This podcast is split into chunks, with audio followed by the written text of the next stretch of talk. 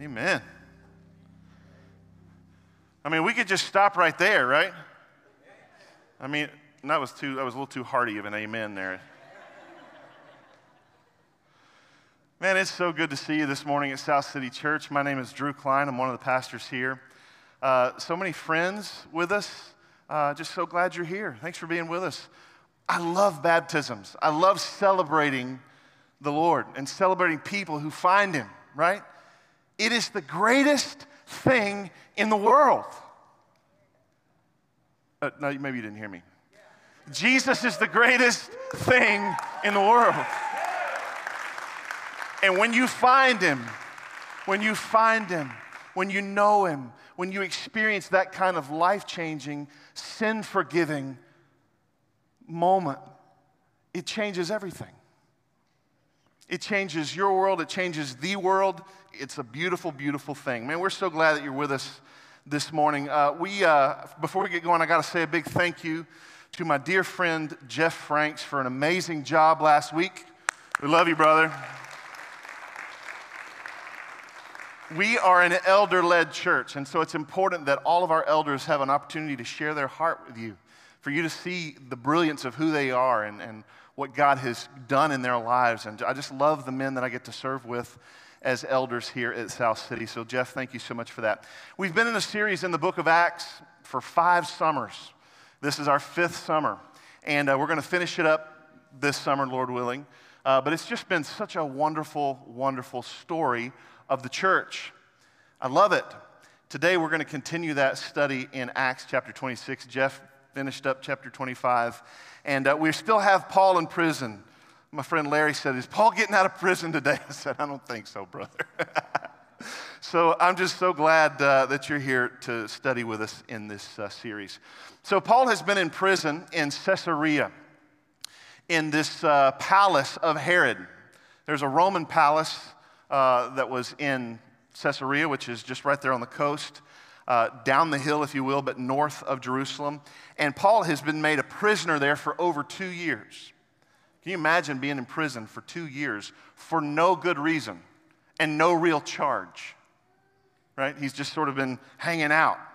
Uh, but there's this governor. If you remember the story of Jesus' crucifixion, you remember the governor Pontius Pilate. He was replaced by a guy by the name of Felix. Felix uh, wasn't a great guy, and uh, he tried Paul. One of the many times that Paul had to defend himself, he has five different defenses. Today we're going to look at the fifth defense. Felix was the third.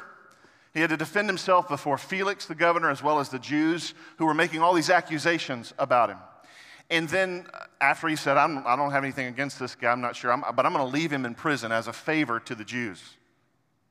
So Paul stays in prison, and then the next governor comes. His name is Festus. Festus is not much better of a guy either. And so Paul defends himself before Festus. Festus says, You know what? I don't know what to charge this guy. I, I have, I, he seems innocent to me. I, I don't know what I should charge him with. But Paul says, You know what? I want to see Caesar. I want to take this case to Caesar in Rome. Caesar at, uh, at the time was Caesar Nero. Maybe that name rings a bell to you. And wasn't, he wasn't a good person. He was brutal to Christians. But earlier in his reign, he wasn't quite as bad. And this is the time that Paul has appealed to Caesar. So Festus says, listen, he's appealed to Caesar. He's going to go to Caesar. But now I've got to send him to Caesar without a charge. now I'm going to look like an idiot because I got to send him to Caesar and I haven't, there's no real reason that he's in jail, and yet we've kept him in jail for over two years. So King Herod Agrippa enters the picture. And he is, uh, as we've said before, he's a long, part of a long line of bad folks called the Herods. It was his grandfather that wanted to kill Jesus when he was an infant in Bethlehem. And ironically, here's now the Apostle Paul preaching to the grandson, King Herod Agrippa II, so that he would bend his knee to the true King of Kings. See the irony there? So here's Paul speaking, giving his fifth defense, and uh, we're going to take a look at that today in Acts 26. If you got your Bibles, open them up with me. Acts 26, verses 1 through 8 to start with. We're going to go all the way through verse 23 today. Acts 26 1 says, So Agrippa said to Paul, You have permission to speak for yourself. Then Paul stretched out his hand and made his defense. I consider myself fortunate that it is before you, King Agrippa, I am going to make my defense today against all the accusations of the Jews, especially because you're familiar with all the customs and controversies of the Jews. Therefore, I beg you to listen to me patiently. My manner of life from my youth, spent from the beginning among my own nation and in Jerusalem, is known by all the Jews. They have known for a long time, if they are willing to testify, that according to the strictest party of our religion, I have lived as a Pharisee.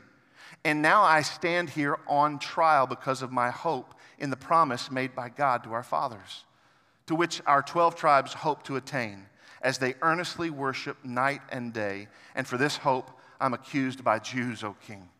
Why is it thought incredible by any of you that God raises the dead? Let's pray as we get into this story of the church. Father, thank you for this morning. Oh Lord, I can't even I can't even put words to what my soul and my heart are feeling today. I'm so full of joy for the life you've given these 10 people. Lord, thank you for saving their souls. Thank you for their obedience to follow you in baptism. And I, I, God, I pray with all my heart that you would make us the church that can equip them to become disciples of Jesus, to know you so that they can turn around and make other authentic disciples for your glory. God, thank you for your word. Thank you for this story.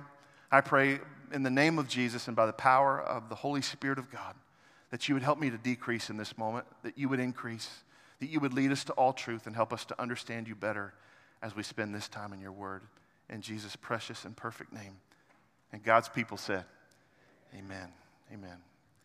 So, this is Paul's fifth defense on these bogus charges that he's been brought up on. This time, he's going to give his defense to the king. Even as I say that, even as, as I say Paul's going to give his defense, a testify, testimony to the king my heart and my mind goes back a few summers ago to Acts chapter 9. You remember when we studied in Acts chapter 9, right? And so what's happening is Paul, or who was Saul at the time, he's on his way to punish Jews for being Christians. He's on his way all over the known world to, to punish people in synagogues, to bring them back to Jerusalem, to even murder some of them for their faith in Jesus. And so he's on his way and Jesus appears to him in a, in a light that's brighter than the sun, the, the text says. And Jesus explains some things to him. And after he explains some things to Paul, we're going to get into that in just a minute, but after he explains some things to Paul, he, he appears to this guy by the name of Ananias. I love this story of Ananias because he says, Ananias, I want you to go to this guy Saul, and I want you to pray over him. And Ananias kind of goes, uh, Excuse me, uh, Saul, Saul? Like Saul, Saul, the guy who's killing Christians. You want me to go to that guy, right? And Jesus is like, yes, that's Saul. It's, it'll be okay, right? But listen to what he tells Ananias. Jesus tells Ananias in Acts 9:15. Look here. But the Lord said to him, to Ananias, Go, for he is a chosen instrument of mine to carry my name before the Gentiles and what? Kings. And the children of Israel. In this moment, Paul is seeing this prophecy of Jesus fulfilled. Right? His faith is just continually being emboldened because everything Jesus says is true. Everything he promises will happen. He's a promise keeper. And so that's exactly what's going on in this moment. He's seeing this prophecy fulfilled as he's testifying to a king. So Paul starts off his defense. The text says he, he stretches out his, his hand, which is like a, a sign of respect, if you would. He says, I'm so glad I'm giving my defense to you this, this day, uh, Festus. I'm sorry, Agrippa the second, because he's king of the Jews. And if you're king of the Jews, you would know the customs of the Jews, you would know the controversies of the Jews. You're part of our people. You know who we're like. It's kind of like uh, you know, growing up Baptist. You can, anywhere you go in a Baptist situation, you're like, we're my people, right? There's going to be a potluck, I'm sure. Same sort of deal. He looks at uh, Agrippa second and says, my people. You're going to understand the things I say because you're one of us. But then Paul says something that he's going to kind of reiterate through his uh, testimony here. He says, Agrippa, the things that I've been preaching, the things that I've been saying, the things that I've been doing all these last few years, it's nothing new. It's not a new sect of Judaism. It's not new information. In fact, what you think is new is actually old, right? This is, this is what the prophets have been saying for thousands of years. And I'm just holding on to what they've said. I'm just actually believing what they said was going to happen has happened. This is what Paul is saying. The new is old. Look with me in verse 4. It says, My manner of life from my youth, spent from the beginning among my own nation and in Jerusalem, is known by all the Jews. They have known me for a long time, and if they're willing to testify that according to the strictest party of our religion, I've lived as a Pharisee. They all know me, right? Paul was uh, raised up in the faith by Gamaliel, one of the greatest teachers in the Pharisaical faith of Judaism. So he's saying, People know me around here, they know who I was. And now I stand here on trial because of my hope in the promise made by God to our fathers. These prophecies, these things that have already been said in the scriptures that we trust, that we know, to which our 12 tribes hope to attain as they earnestly worship night and day. And for this hope, I'm accused by Jews, O king. And then you see Paul do something I think is very interesting. It's like he turns to his accusers, hands open wide, and he says this statement Why is it thought incredible to any of you that God raises the dead? It's this rhetorical question like, really? Why does that seem so fantastic to anybody that our God, who delivered us from Egypt, can't raise someone from the dead? So you just get this moment as he's looking at these Jews. He says, Our tribes, our 12 tribes, have worshiped night and day. We've read in the synagogues night and day, hoping for this Messiah that was promised in these scriptures. We knew that this Messiah would, would come, that he would suffer, but he would be raised again. And, and I'm telling you, he's come, and his name is Jesus. So here Paul's bringing attention to a couple of things when he asks this question. Why is it thought incredible by any of you that God raises the dead? He's, he's bringing attention to two things. Number one, the first is this Do you not believe the prophecies? like you call yourselves Jewish leaders, but do you not believe the prophecies of our faith? And worse, do you not believe the God of our faith? They're being exposed, aren't they? So Paul's going to keep this theme going. This is not a new faith. This is not a new claim. It's part of the faith that you claim to believe and live by as Jews.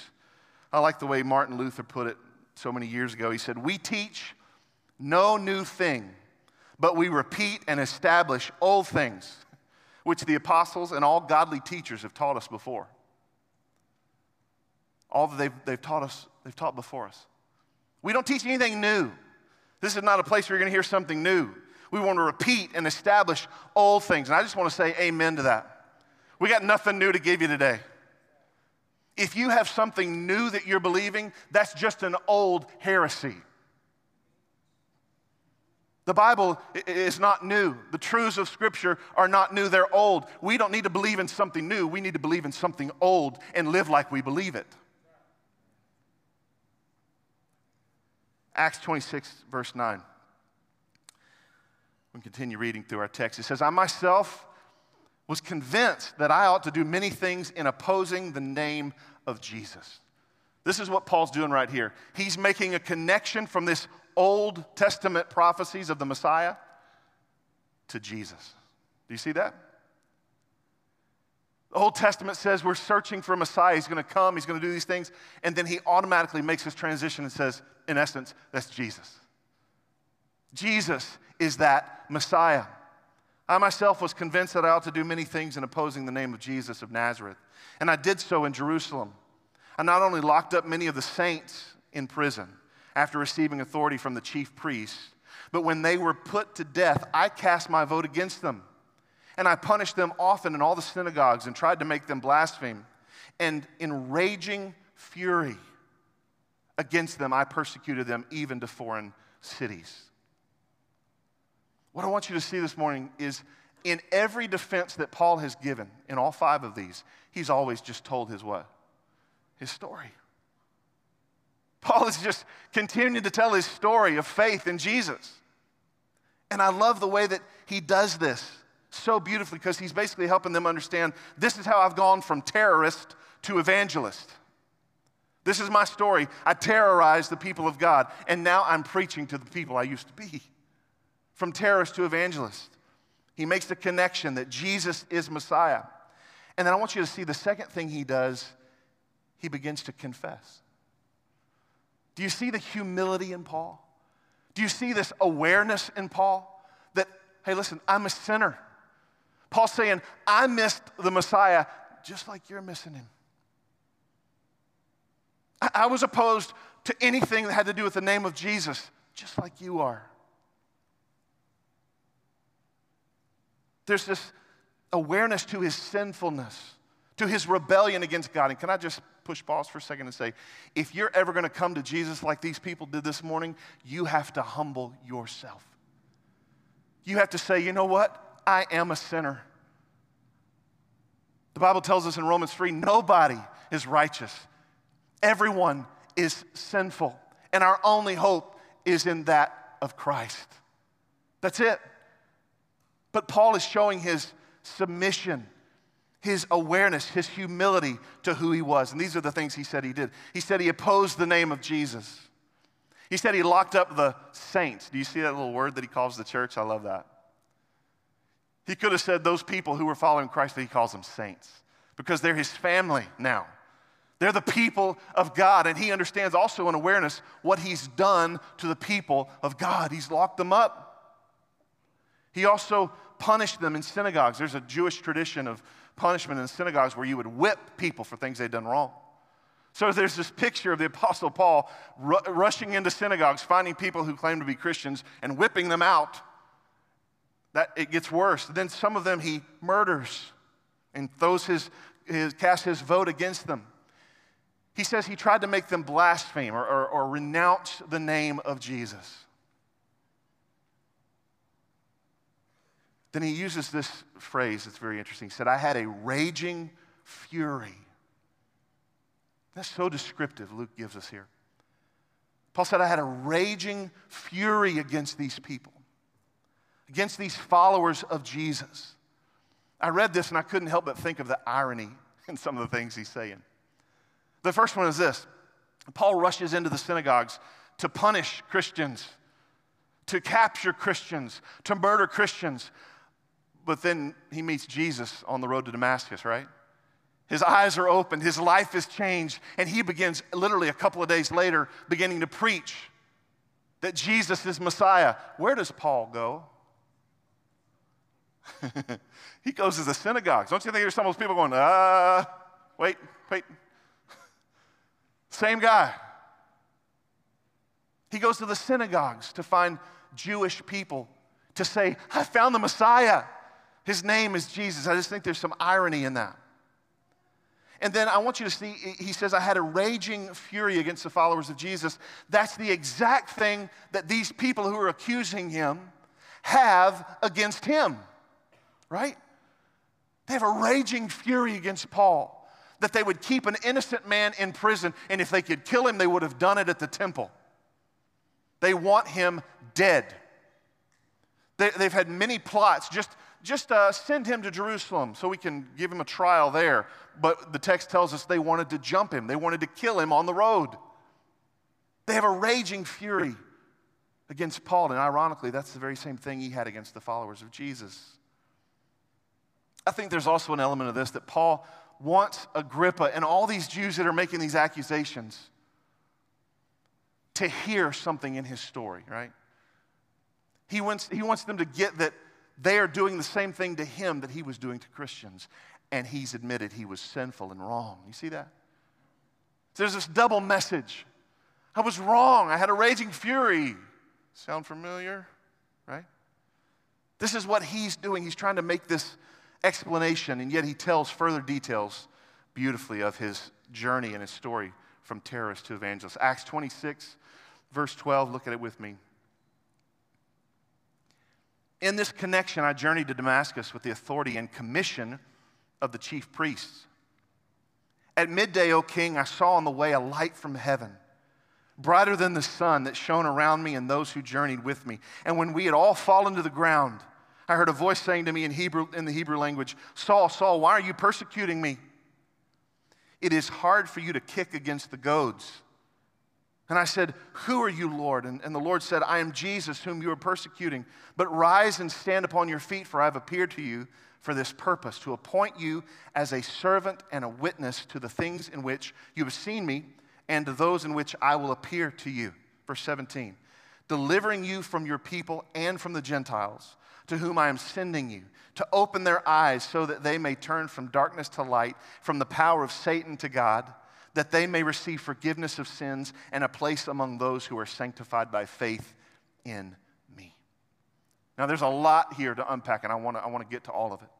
But the first thing I want you to see is Paul saying, listen, he says, I went to Damascus with the authority and commission of the chief priests who are standing here accusing him now. Right? Paul saying to Agrippa, I used to be on that team. These guys know me. They know, they've known me from my youth. In fact, they commissioned me. They gave me authority to go and chase Christians. They know me.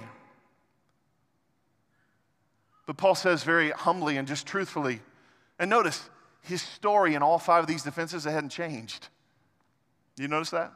It's the same story because it's the truth. He says, Something happened to me, King. I was on that team. I was persecuting Christians. I was murdering people, right, in the name of Judaism with a raging fury. And something happened to me. What we were talking about up here, that's what happened to me, O king.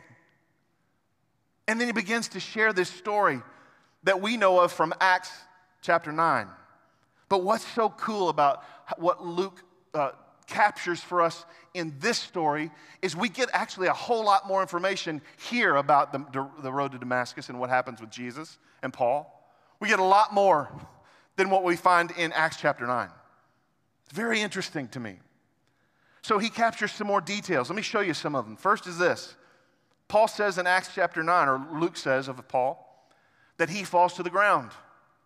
But here, Acts 26, uh, Paul says everyone that was with him fell to the ground. That's a big deal. I have some witnesses. There's some Jewish guard. There's some people who were with me that saw what happened. They were there. They fell to the ground with me. He mentions this information that we don't have in Acts 9. Jesus says, It's hard for you to kick against the goads. And if you were like me, you're kind of like, okay, what in the world is a goad? Right? What's that? Well, a goad is sort of like a, a cow prod. You know, of course, they didn't have the zit back then. So they just sharpened sticks. So if you wanted an animal to go the way you wanted him to go, you just poke an animal with that stick, and they most likely will go the direction you want them to go, right? John Stott in his commentary says that to kick against the goads is to foolishly, uselessly oppose deity. Uh, uh, You get this picture of you kind of you want to box with God. You're like, what? I couldn't help but think of the scene from Forrest Gump. What a wonderful movie. I loved it. But here's Lieutenant Dan. He's lost his legs in the Vietnam War. He's angry with God. He curses God. He wants to fight God. And you have this image of Lieutenant Dan on this boat in the middle of a raging sea with a storm all around him. And he's going, he's, he's, he's doing all these things looking at the sky. And I love filmmaking because the shot opens up and you see how little Lieutenant Dan is, right? Just to help us as an audience go, yeah, right, Lieutenant Dan. But don't we do that? Don't we fight God? Don't we push back against the Almighty? And we're just a little man on a raging sea He created. And Jesus says to Paul, It's hard for you to kick against the goads. It doesn't make sense for you to do this, Paul. You kind of get this sense that Jesus is saying, I've been trying to get you to go in a direction. I've been trying to move you in a direction, and you won't go. And so Jesus appears in this unbelievable moment. There's some other things that we see happen here. Jesus tells Paul to stand to his feet because he's got a plan for him. You know, I've been reading through um, the Bible in my quiet time, and I'm, I'm up through about Ezekiel. And I just a few days ago read this passage in Ezekiel. It looked an awful lot like what happened on the road to Damascus. Look with me. Ezekiel 1, uh, verse 28 says, Such was the appearance of the likeness of the glory of the Lord. And when I saw it, I fell on my face. And I heard the voice of one speaking, and he said to me, Son of man, stand on your feet, and I will speak with you. And as he spoke to me, the Spirit entered into me and set me on my feet, and I heard him speaking to me. And he said to me, Son of man, I send you to the people of Israel, to the nations of rebels who have rebelled against me. Does that sound familiar? This is an almost identical scene to what's happened with Paul on the road to Damascus. And as, as Paul is sharing this, uh, maybe the hope is listen, I'm sharing this. Maybe you'll see that God had a plan for Ezekiel to tell this rebellious people who they are and, and what's going to happen to them. And yet, he's a prophet. And maybe if you see that God did this with Ezekiel, the prophet, that God is doing something with Paul, the prophet, that he wants to say something to a rebellious people in Israel. And so Paul is sharing this with him. He's telling his story because God is calling Paul to a prophetic ministry, just as he had Ezekiel. Jesus tells him some other things I think is so interesting. Jesus says in this moment that Paul is relaying to King Agrippa.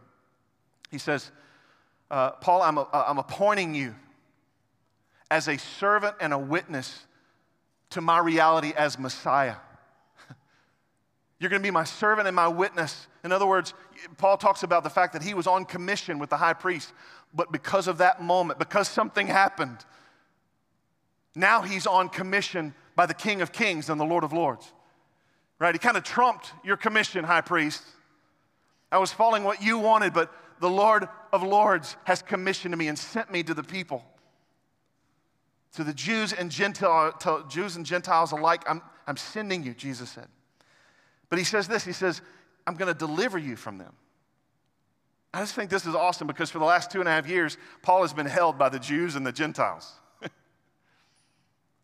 And yet Paul says, But Jesus said he's going to deliver me from the Jews and the Gentiles, right? So, in other words, where's your faith, Paul? It's not in what's happening around me. It's not in the dark dungeon walls that, I've, that have been reality for two years. Jesus said he's going to deliver me from the Jews and the Gentiles, and that's exactly what will happen. I trust that. And then Jesus says, I'm sending you to the Gentiles. He uses this word purpose. This is the purpose I'm appearing to you, Paul. I want you to see the reason here. And look as he lays it out, he says, I want you to open their eyes. In other words, I want you to help everybody see the gospel of Jesus. Open their eyes to the truth. Help them to turn from darkness to light, from the power of Satan to the power of God. Help them see it. And then Jesus says, so that they can receive forgiveness. These people this morning, they've received forgiveness. That means they've been saved. They've trusted Jesus to be their Savior. And they're showing the whole world by saying, I'm willing to be baptized. It's this beautiful picture of identification with Jesus, death to my sinful life, rising again with Jesus to a life in Christ. Jesus says, I want you to go so that you can open their eyes so they can receive forgiveness. And I love this. He says, so that they know they have a place among those who are sanctified by me. What do you think that is? Friends, that's the church.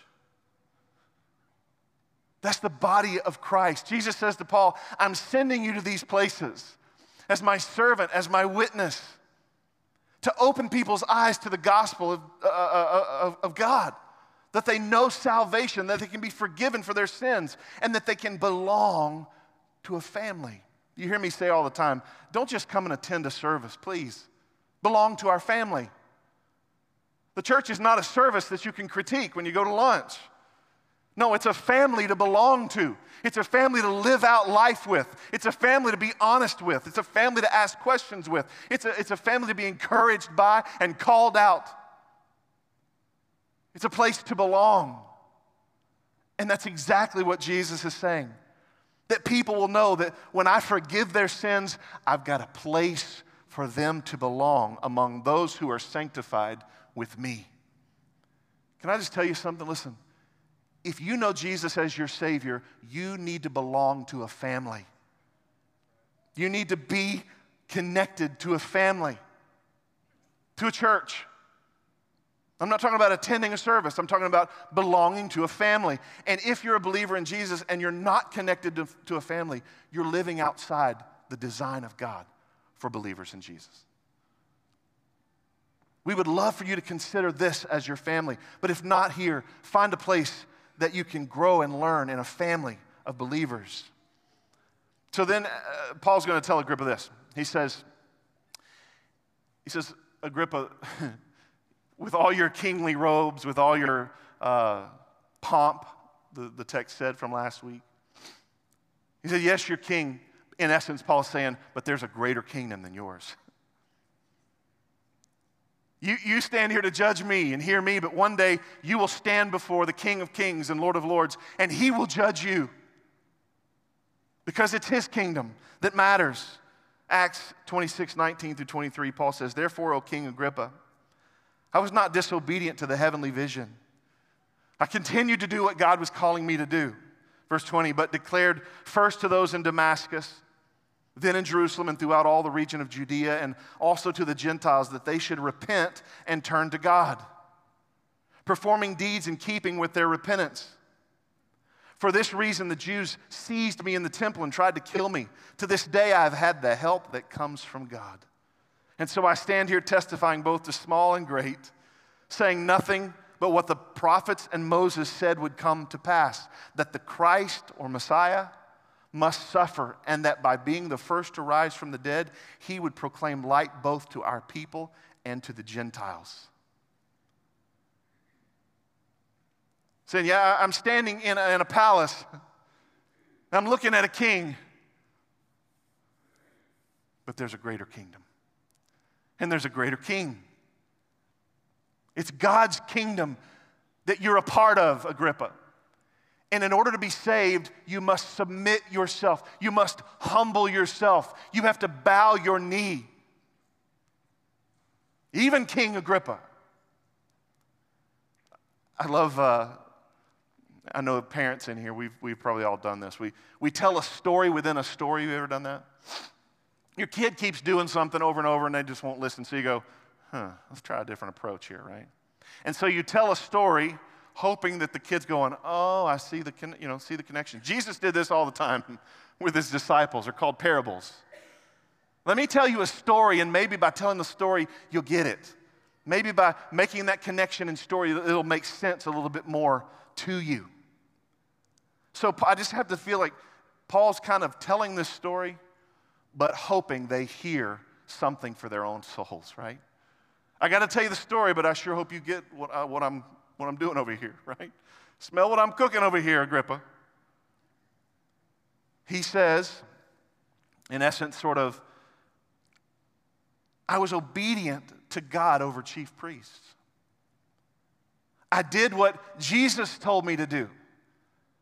Yes, there was a split in my, my uh, allegiance to the Pharisees, to the chief priest, because Jesus changed my life and I've chosen to be on commission with the King of Kings instead of the chief priest. So I did what he told me to do. And my message was this, in essence, sort of to Agrippa and all who would listen listen up. And even to you this morning, listen up. With all of your heart, listen. Paul says, This was my message repent and turn to God. You maybe have seen that on a sign on somebody in the street.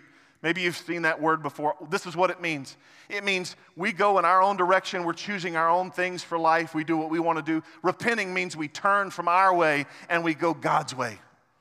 And we begin to walk in the things of God. Paul says that Jesus told him to tell the people to repent. Repent of their sins. Stop doing life their way and go God's way. And then I love the fact that he says this Teach them to perform deeds in keeping with their repentance. What he's saying is, after you've repented, you've turned from your way, and now you're going in God's direction. You want to be obedient to Jesus. It's not just a one decision thing. Okay, I, I chose Jesus at camp and I'm good to go. No, no. I'm repenting that I'm not going my way anymore. I'm going to go God's way and I'm going to go this way, His way, for the rest of my life. I want my deeds, I want my thoughts, I want my actions, I want everything that I am to be in keeping with that repentance. That's what He's saying. Let your lifestyle be in keeping with your repentance. So I've got this question this morning for you Does your life look like it's in keeping with your repentance?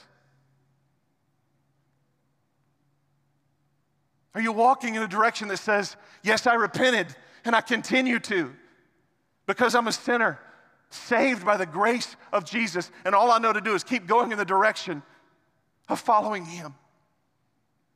Is that your life? Or maybe you've never repented. Maybe you just say, I'm just going to continue to go in my way. I think it's best. How's that working out for you? Probably not very well. But can I tell you, no matter how far you've walked your direction, no matter what you've done in your direction, no matter what your opinion is of how you should live your life in your direction, it's never too late to stop right now and turn towards Jesus. It's not too late.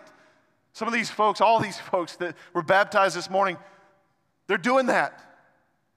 One of them said to me this morning, I'm, I, I just, I just, I don't want to displease God. I want to go in the right direction. Yeah, we're not perfect, right? We, we still make mistakes, but that's why we're covered by the blood of Jesus. We continue to make choices that, that honor Christ with our lives and trust His grace when we fall short. So Paul says, These accusers have arrested me. They've been trying to kill me for doing these things for over two years. They would have killed me in the temple. But he says, But God has helped me. I love that. Paul's just this little guy. you know, if you were with us a few weeks ago, we know that uh, the Roman army, almost 500 soldiers, delivered Paul from a prison in Jerusalem to a prison in Caesarea. He's traveling in style. God protecting the gospel by a Roman army. And Paul has just seen the protection and provision of God over and over again. He's helped me. And so, as he continues to give me life, as he continues to give me an opportunity to, to speak, you said I could share. I'm going to share who he's been to me. I'm going to share the grace he's given my life. I'm going to tell you about Jesus and what he told me to speak to you, O King Agrippa. He said, I testify to small and to great. I love that. Right? He's not talking about like short people, and t- he's, he's meaning just any old person who has no title, who has no kingly mansion, no kingly robe, and also to you, King Agrippa. God has called me to preach the gospel to all who would hear. You know why? Because everybody needs the gospel of Jesus, great and small. Everyone, every one of you. We need the gospel of Jesus to save us. And then Paul says what he mentioned in the beginning I've only preached what is prophesied in, in these scriptures. I've only done what I see in scriptures. Right? If you're Jewish leaders, you ought to know this because those prophecies say of the gospel in the Old Testament that the Christ would come and he would suffer.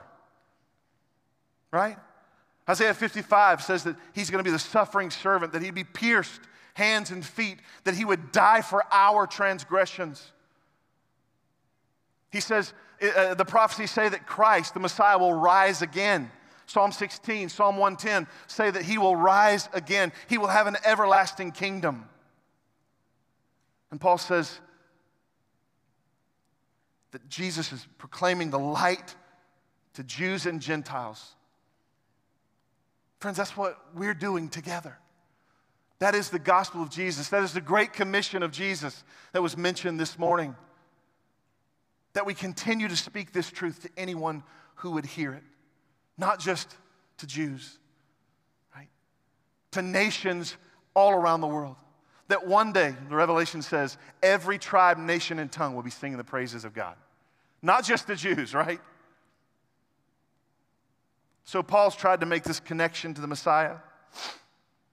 That this is not a, a new message, but an old one. You need to surrender and recognize what I missed that Jesus is Messiah. Paul uses his story, his testimony, to say, I was wrong, I missed it. But by God's grace and by this unbelievable moment in my life, I went from terrorist to evangelist. And then Paul testifies before King Agrippa just the way Jesus said he was going to. And he does it in such a way that hopefully King Agrippa will hear what he needs to do. He needs to repent. He needs to humble himself. He needs to bow on his own knee and say, I'm not the greatest king. Jesus is the king. So, as we close, let me just ask you this. What, what do we see? We, we preach through these narrative scriptures and we kind of go, okay, what does it mean for me? How do I live my life? How does this information change what I believe as a believer in Jesus? Or help me to walk in a way that honors him more? Let me ask you this question How is it possible that Paul and the Jewish priest have the same Old Testament scriptures and yet their lives look completely different? How is that? They say they believe the same things, and yet here's Paul believing Messiah and the chief priest wanting to kill him. Well, I don't think it's much different than people today who call themselves Christians, who say they believe at least partially in the Bible. They come to church on occasion, and yet their lifestyles, they don't match up to somebody who's a believer in Jesus. It's the same Bible. We got people who are loving the Lord and surrendering their lives and being obedient, who say they believe the Bible, and people who have nothing to do with the Bible, but they say they believe it. They say they're Christians. What do you see the disconnect? It's the same disconnect. I was thinking about, you know how we do agreements now? If you buy an app on your phone, or if you buy some software, they're going to send you this 4,000 page agreement, right? Who reads those things? Anybody? It's kind of like the Jewish leaders went, Yeah, we get it. I, I agree, right? That's what we do with those things. We just go, I'm not reading this mess, I agree. Just want to play the game, whatever.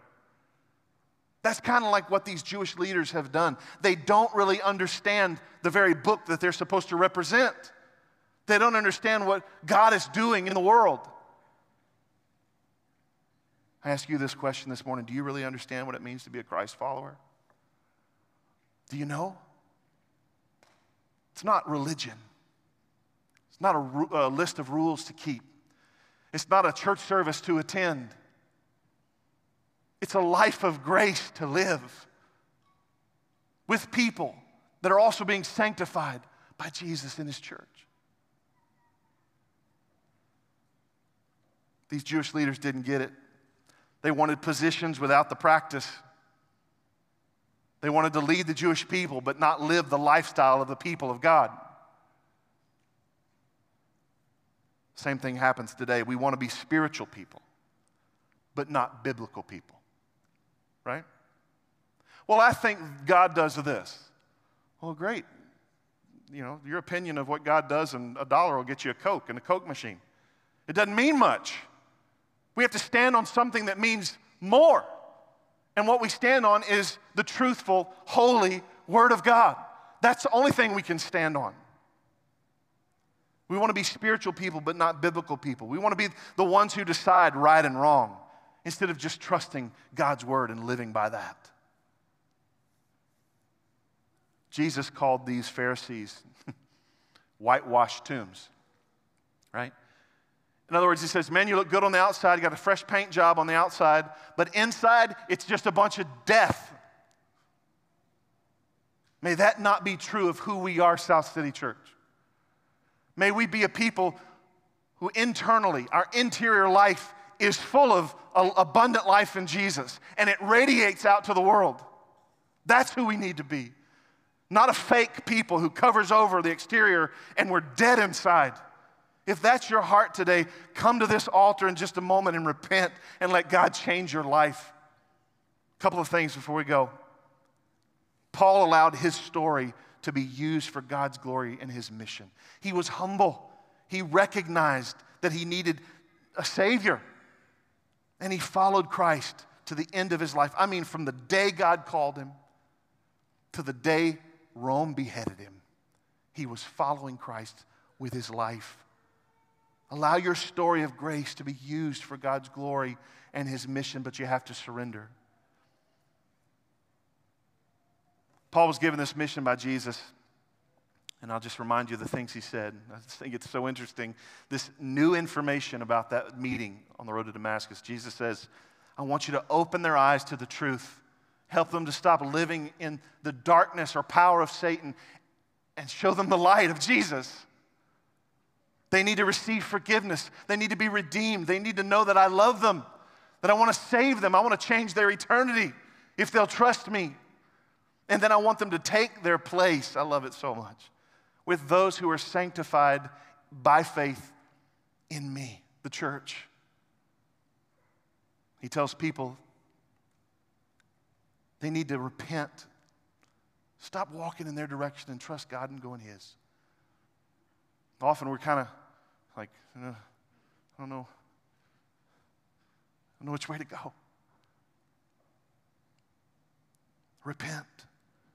And let your life, your deeds, your actions, your thoughts, everything about you be in keeping with your repentance. God helped Paul tell his testimony, helped him, uh, protected him, watched over him, so that he could give this testimony to King Agrippa II. Don't be afraid to share your story. Don't be afraid to share who you've been, who you've not been, mistakes you've made, and allow God to use that honesty, that authenticity for His glory with someone else. May our lives, may the stories of our lives persuade people to the love of Jesus. That's our hope, right? That's our prayer. Pray with me this morning. Father, thank you so much for the privilege to open your word. God, thank you for the joy of seeing people come to know you, Jesus, and follow you in obedience and baptism. Lord, I pray that they would continue to take deeper steps of following you. This is just the beginning. They have a place they now belong. I pray that they would make this their church family, that they would walk with us, that we could disciple one another, that we could encourage one another to Christ likeness that our lives could be in keeping with our repentance. Not just in a decision, not in just a quick moment, but Lord, for the rest of our days, that we would walk in such a way that would be in keeping with repentance, trusting you, walking in your way. God, every person within the sound of my voice in this moment has a choice to make. Do I know Jesus as my Savior? Am I walking in my own way? If I were to die today, do I know I would go to heaven? God, may their eyes be opened to the gospel of Jesus. Lord, will you take them from the power of Satan and darkness that they're living in and move them to the power of God and to the light? Jesus, would you save souls for your glory, that they would turn to you in repentance and they would live the rest of their lives following you. There may be somebody here today, Jesus. Move in their soul, move in their heart, and do what only you can do. Father God, draw them to yourself. We pray it by your grace, through faith. In Jesus' name, amen.